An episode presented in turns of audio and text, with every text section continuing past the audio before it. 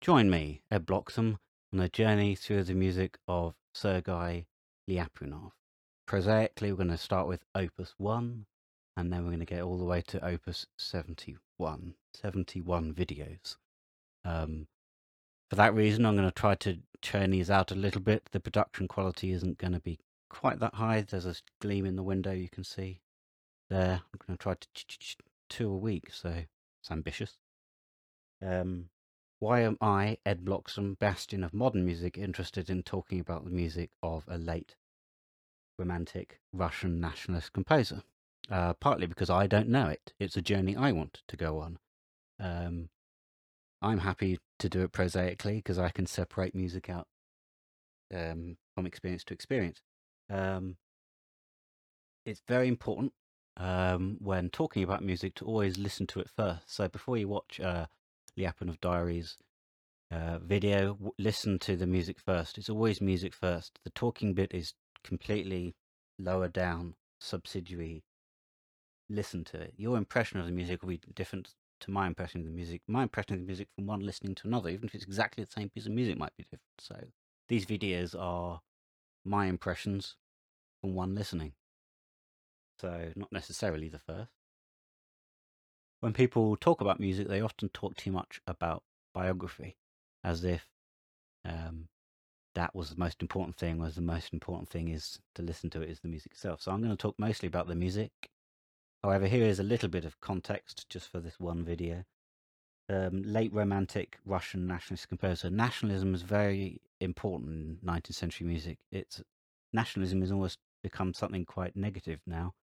Uh, the same things apply in the past, obviously, but composers were trying to express um, nationalism for their music. In particular, this uh, school that we're going to get to when it comes to Lyapunov. So calling it Russian is significant.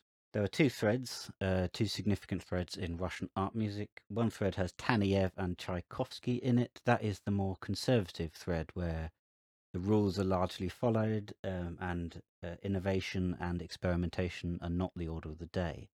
Um, there's an interesting side note. Here's a here's a time when biography might actually be important to music. Uh, why was Tchaikovsky such a conservative?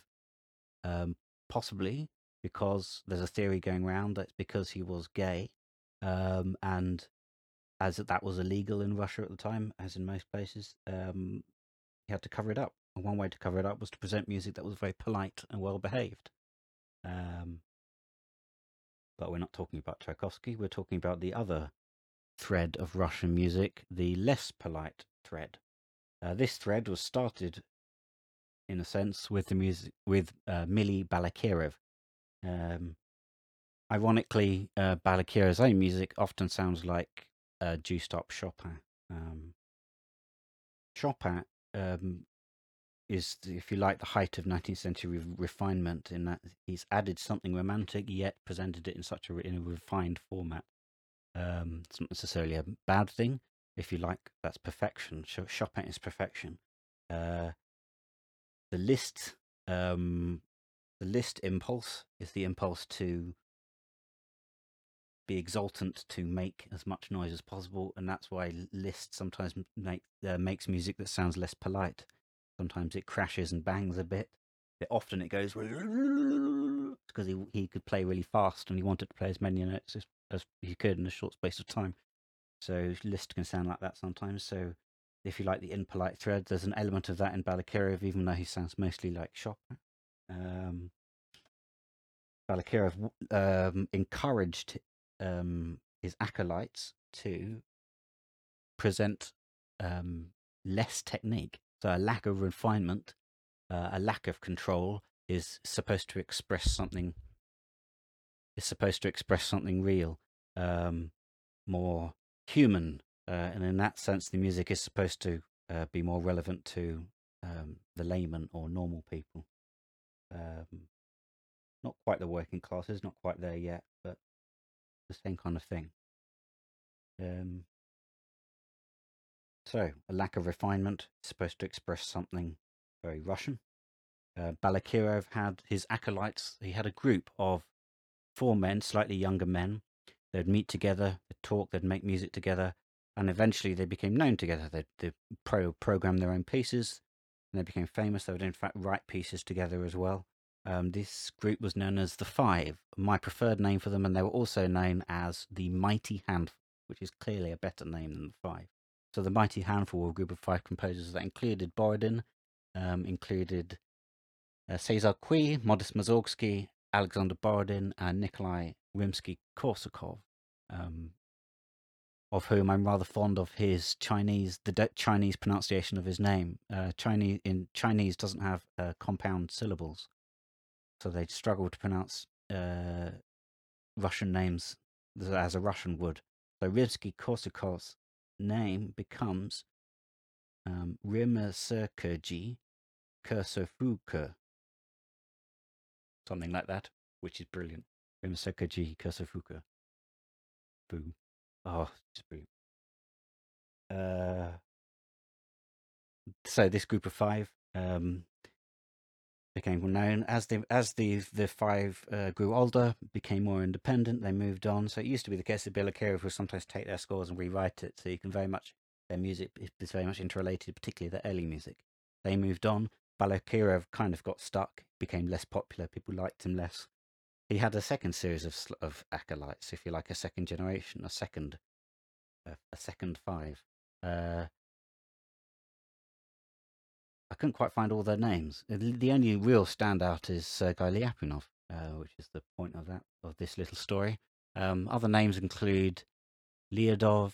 Lyadov, in my uh, academic um, analysis, the music of Lyadov is mm. uh, Glazunov. Uh, Glazunov in later life would go to concerts with cotton wool stuck in his ears because he said uh, all the good music's been written, so there's no point in listening to it anymore. And his music reflects that. Music, it's music that sounds like he's copying of somebody else, as if everything's been written. I'm just treading water. Rather like uh, bands that try to copy the Beatles. Oh, the Beatles are the greatest, the greatest music ever. So let's just make that over and over again. And and my response to that would be, why if you want to listen to the Beatles, listen to the Beatles. What's the point in in treading water and repeating yourself? That's Glazunov in a nutshell uh, Lyapunov stands out from this group. Um, I would happily thus put it alongside the mighty handful as music worth listening to. Um, there we go. That's my uh, introduction. Um, I will. I have been Eben Bloxham. I will reappear very shortly in exactly the same guise as Eben Bloxham again. Um, if you have anything interesting to say, or if you have something very boring to say, please say it anyway in the comments below. Um, I'm interested to hear what you have to say. Um, and if you're interested in the series, whether this series interests you, hopefully. Uh, if you if it does, please like and subscribe, or don't.